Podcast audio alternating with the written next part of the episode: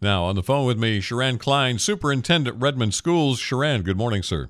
Good morning. Thanks for having me on. Very glad to have you indeed, as we're got the opening of school just right around the corner. I'm thinking security and safety is going to be at the top of your list.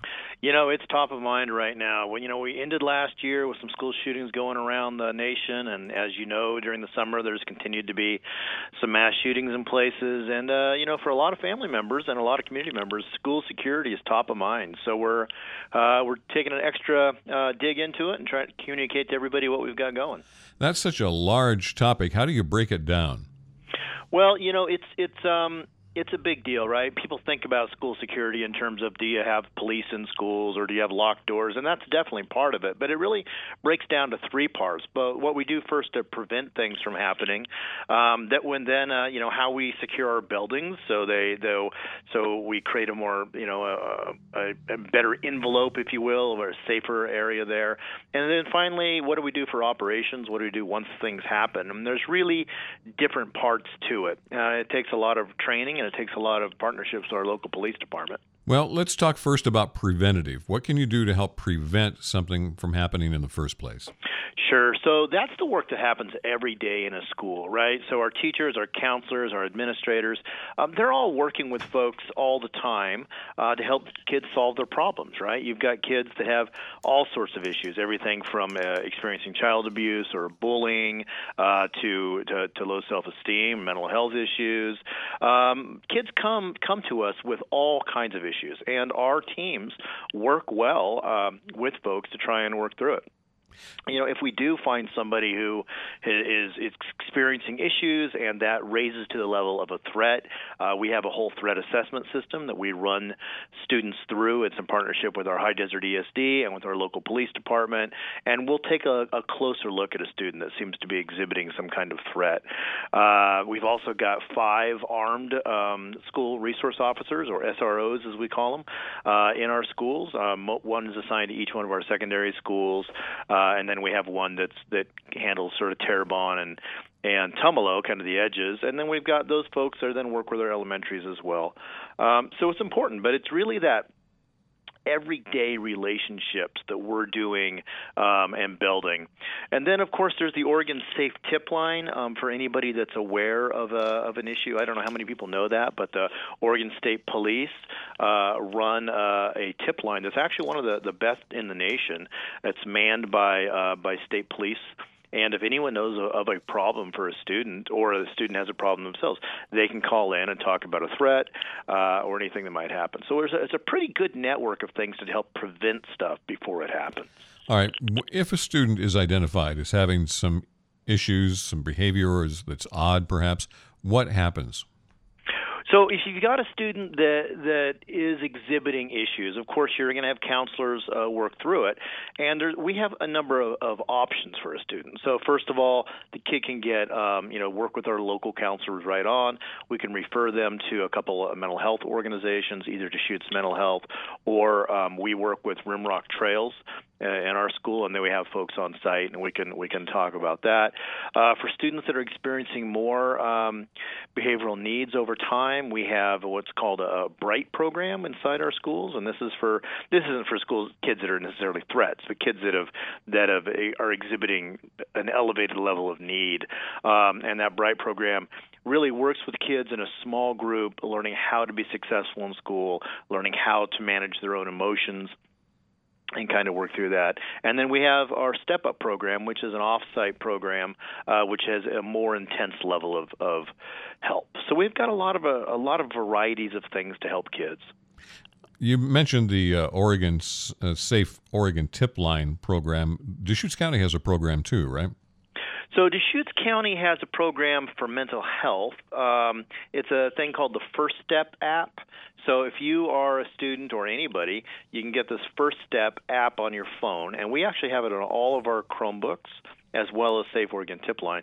And if you're having a trouble, if you're feeling suicidal or anything, you can click on that First Step app, and it will give you a number to call. So there's a, it's lines for life, so you can call the people and talk you down.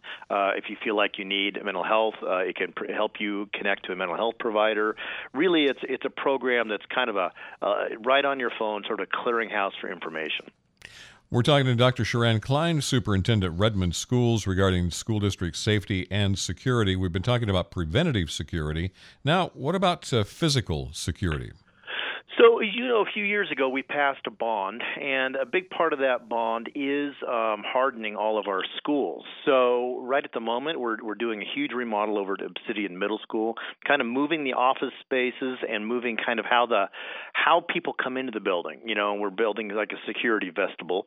So, uh, somebody uh, somebody described it as an airlock, if you will. You you go in, uh, the doors are behind you. The, you know, you have a locked door in front of you. You talk to the front office about why you need to come into the building, and then then you're allowed in. So there's there's a step as you go through it and that provides a layer of security uh, where all of our exterior doors are locked. You know, all schools have lots of exterior doors because you know we're big big plants, and we have if we have a fire, kids have to be able to evacuate effectively. So you can't not have doors, right? You have to give people the opportunity to get out without stampeding each other.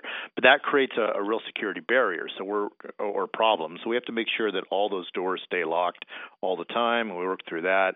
Uh, we're developing new video uh, surveillance systems. Um, uh, we're putting in more cameras. We're upgrading the cameras we have. Um, our new software system will actually be connected to the Redmond Police Department, so they'll be able to view what's happening inside of the school from their headquarters, and that I think will be a, a great thing.